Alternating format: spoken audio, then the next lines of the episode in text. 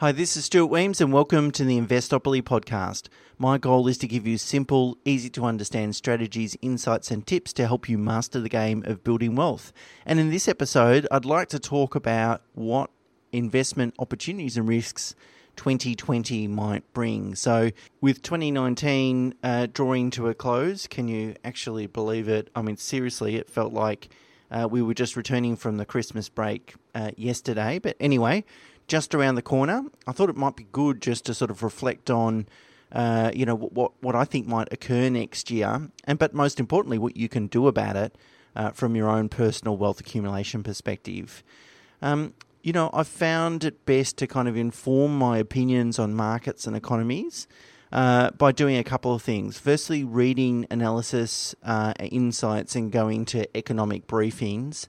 But I've always been careful not to overindulge in that amount of information. So sometimes you can go to too many briefings um, and end up sort of uh, going down a bit of a rabbit hole in terms of what you think uh, might be occurring. So you, it's best to sort of take in some of it uh, and stand back and then sort of just digest it and take that holistic view.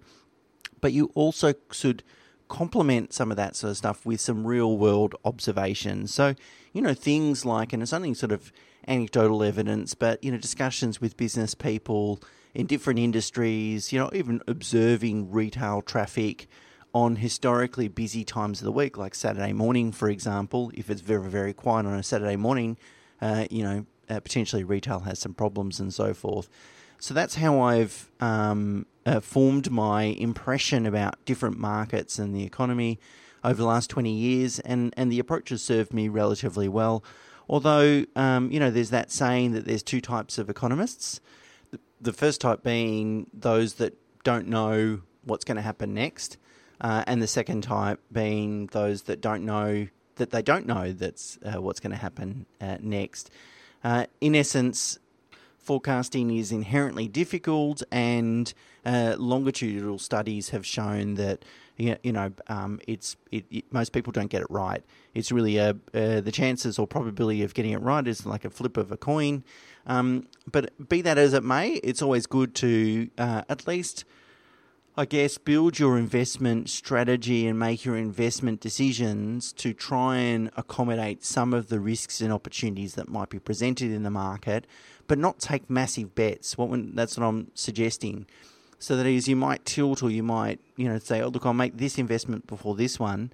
Um, you could make either, and in the long term, it would work out well. But what you're trying to do is just accommodate some of those risks, and that's what I'm uh, thinking about when I uh, sit down and I, I wrote this uh, this blog, which obviously I'm podcasting today.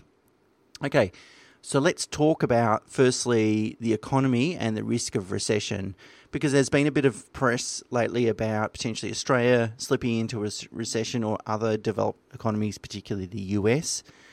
Um, now, if we if we focus our discussion on Australia, it's in its 28th year of uninterrupted economic expansion. So that is, GDP has grown for 28 consecutive years, uh, which is a world record in the developed uh, out of all developed economies. Um, but like all records, they've got to end someday.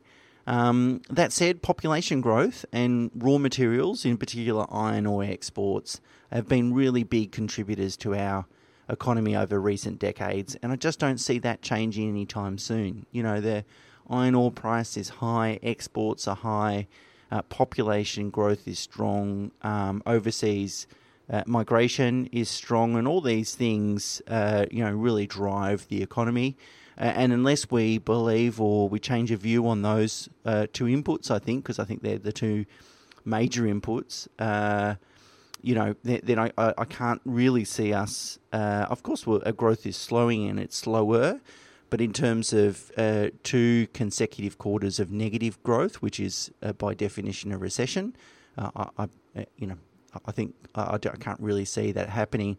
Of course, there's some sectors of the economy that are struggling. For example, retail sales have been uh, flat in, in the year to uh, September 2019, based on ABS data. Um, and really, the uh, the weakness in retail sales has been uh, really manifested in two categories: household goods uh, and department store sales. So, household goods are probably down because of the property market, uh, you know, being off the boil uh, and having some issues over the last couple of years. So, that, that impacts uh, sentiment, demand. You know, people go buy a new house, they typically go and buy some new white goods to go along with that house. Um, and transactional volumes in the property market are down. A department store uh, department store sales, obviously, that's uh, been a, a longer term theme, uh, really with online uh, competition. Uh, wage inflation has been low. Uh, the wage price index came in at 2.2%.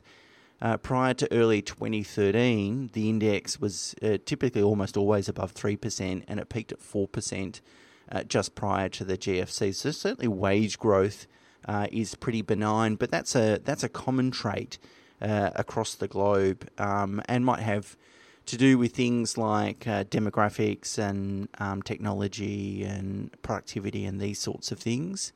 Uh, in terms of globally, uh, the US probably deserves most of the attention given it's the biggest developed economy in the world uh, and also tends to impact sentiment uh, at a global level. Um, the Fed Reserve has been cutting interest rates uh, this year and still probably has some way to go to sort of cut some more uh, rates. President Trump has, you know, called for more aggressive rate cutting. Um, I think he wants the the US dollar to devaluate, and even he's asked the or pressured the Fed Reserve to start quantitative easing again, uh, which is a way of uh, increasing money flow into the economy and what the the central bank does is go and buy bonds uh, so that money's going into the economy. Um, uh, but they're they're not talking about doing that yet, and obviously uh, Trump just wants to, I guess, artificially stimulate the U.S. economy so it keeps growing, so he gets re-elected and so forth. I, I think the obviously the result of the interest rate um, cuts in the US will probably see the US dollar devalue over time. Uh, that's probably good for them and their their economy. Um, and if you're traveling to the US, you know, um, as I did recently, uh, it's good from a, a, cost perspective as well. So, on the whole, I think a recession in Australia or the US in 2020, I think it's unlikely. You know, I think rate cuts in the US will keep stimulating that economy artificially. You know, does it create longer term issues? Maybe, but if we're just looking at 2020, um, and also, I don't think uh, will uh, Australia will slip into a recession. But of course, um, I think these economies will keep growing, but maybe just at a, a, slower rate. Uh, if we turn our attention to interest rates, uh, interestingly, the Reserve Bank Governor uh, made a speech on Tuesday night, uh, that is the 26th of November 2019, uh, and said that it's happy to cut rates and it would rather see the benchmark interest rate down to 0.25 of a percent. It's currently 0.75 um, uh, before they even consider quantitative easing. And the government said previously, look, it's it's now the um, it's now the government's uh, time to really loosen fiscal policy and start spending and so forth. Uh, when I look at interest rates, I normally defer to Westpac's chief economist Bill Evans, as I found him to be really cons- consistently the most accurate over the years. That's not to say he gets every call right, but he's certainly got more right than he's got wrong and Bill's forecasting only one interest rate cut in 2020 uh, in the first quarter. Uh, so somewhere in that February March, they don't meet in January. Uh, the big question, however, is uh, even if the RBA cuts rates, will the banks pass it on? Um, I don't think so. I think the banks will continue to do what they've done over the last couple of rate cuts, which is pass on about 0.15 of a percent to most borrowers, but pass the full cut on to interest only investment loans to try and stimulate that um, uh, that that sort of level or, or demand for um, housing investment loans, uh, and also close the gap between you know what they're charging between principal interest and interest only repayments. Um, after the rate cuts are finished, I don't there's uh, you know I don't think there's a lot the the RBA can do and really it's up to, um, as I said, the Australian government to um, to stimulate the economy. The good thing is Australia's debt levels are relatively low compared to other developed countries, um, and commodity prices are high, which means they've got plenty of fuel in the tank uh, to spend a little bit more, particularly on infrastructure, which as a as a which isn't a bad idea for a country that has such uh, strong population growth. Uh, in terms of property market, what will property do in 2020? Well, I've shared my view uh, in September in regards to that. I said I believe that um, price growth will be good, but it won't get out of control and mainly constrained by the tighter credit market. Um, uh, certainly, things have improved over recent months and weeks, even the last couple of months. Sales volumes have uh, doubled or almost tripled really since uh, the winter, so since sort of July ish uh, months in dollar value um, perspective. So, about half a billion worth of property sold in Melbourne on average over the last couple of weekends in Melbourne. Uh, remember, the peak is closer to a billion dollars, uh, but you know half a billion dollars is still up on you know the 150 million that was being sold in the middle of winter. Uh, so with that, uh, vendors' expectations uh, change as well. You know, people starting to think, okay, now might be the time to sell, uh, and so I think stock levels will rise. Um, in 2020, and we'll just see the the confidence in the property market continue to improve. Uh, with respect to equity markets, so that is share markets, um, obviously the share markets over the last decade have benefited greatly from a low interest rate environment and relatively loose monetary policy, uh, aka quantitative easing, um, as well as the economic expansion in the US has been um, pretty significant. It's into its 10th year of expansion, uh, circa. So um, our valuations seem to be pretty high, particularly in the US, but to a lesser extent in Australia.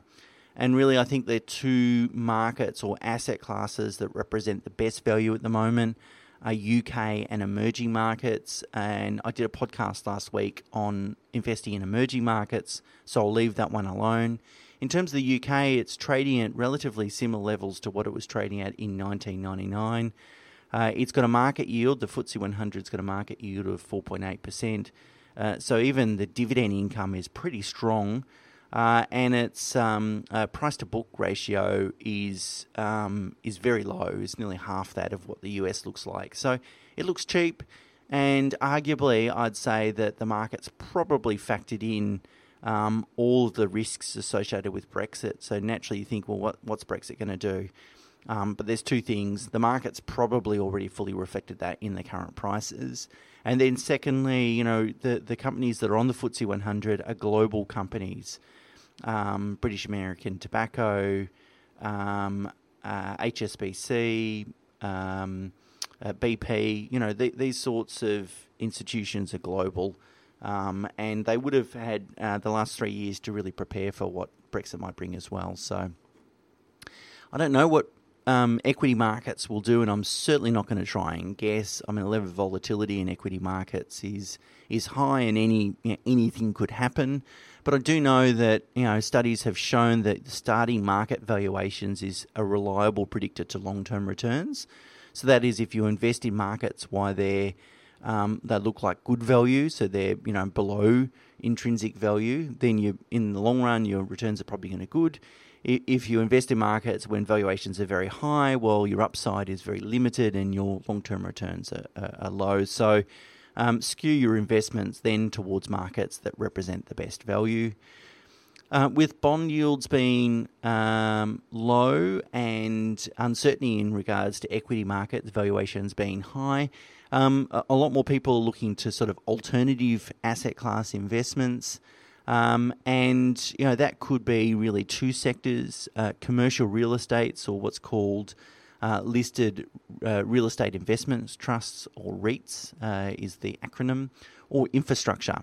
Uh, so uh, both those are relatively defensive investments that generate higher levels of income. So they could be a, a you know a, a, good sort of proxy for a, a bond exposure, for example.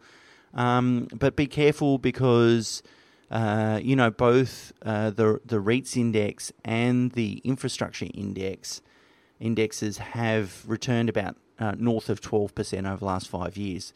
So I think a lot of people are starting to think this way, um, and uh, you know, have pushed uh, prices higher. So you want to be very selective about what investments you might make in that um, that space.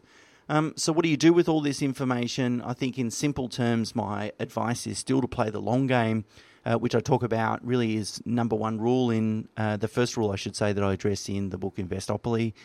So stick to your long term investment strategy. Don't divert from that, jump at shadows, or try and make massive bets depending on, uh, based on your view of what might happen next year.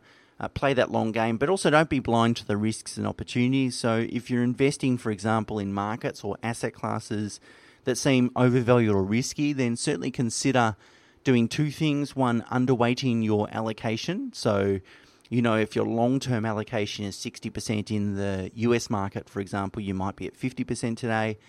Um, and then, secondly, using value based investment strategies, still rules based uh, strategies, uh, but trying to protect your uh, downside there.